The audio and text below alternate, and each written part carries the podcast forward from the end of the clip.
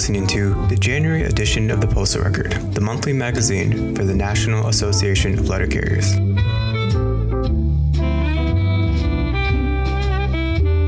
On page 6, NALC shows Solidarity Without Borders, read by Roman Carliti.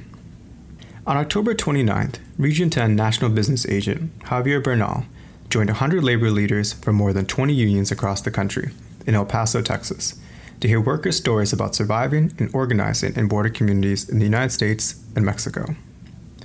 The Solidarity Without Borders event was organized by the AFL CIO to call for due process, labor rights, and human rights on both sides of the border. This country was built by immigrants from many different countries, Bernal said.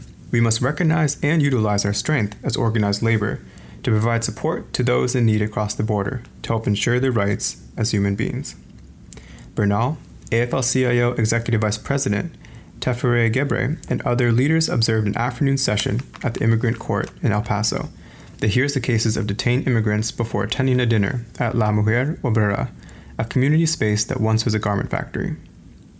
The day ended with a solitary vigil held at the memorial next to the El Paso Walmart, the site where on August 3rd, a gunman killed 22 people and injured 24 others in an attack meant to target and terrorize the immigrant and Hispanic community. On October 30th, AFL CIO Secretary Treasurer Liz Shuler and the delegation heard from researchers, activists providing legal aid to refugees, and organizers on the ground in Juarez, Mexico. After crossing the border bridge on foot from El Paso into Juarez, the delegation witnessed firsthand the challenges and humanitarian crisis that exist in many locations along the border.